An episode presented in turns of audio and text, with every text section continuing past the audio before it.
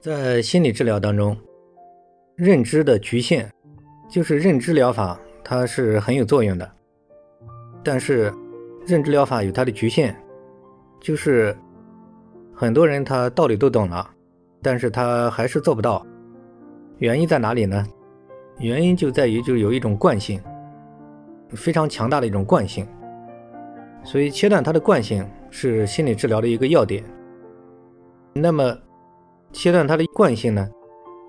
有那么几种方法吧。一种就刚才讲的，就是认知治疗，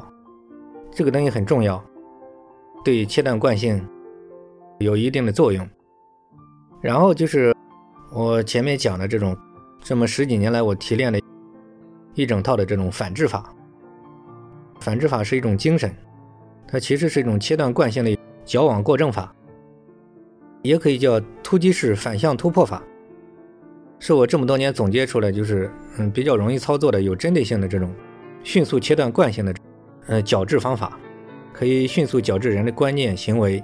歪曲的理念、歪曲的行为、习惯性的这种不良习气。这个已经被实践证明，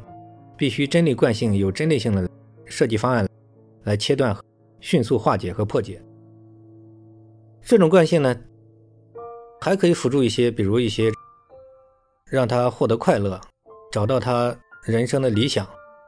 或者是解决他现实的冲突，这些东西都可以帮助他放松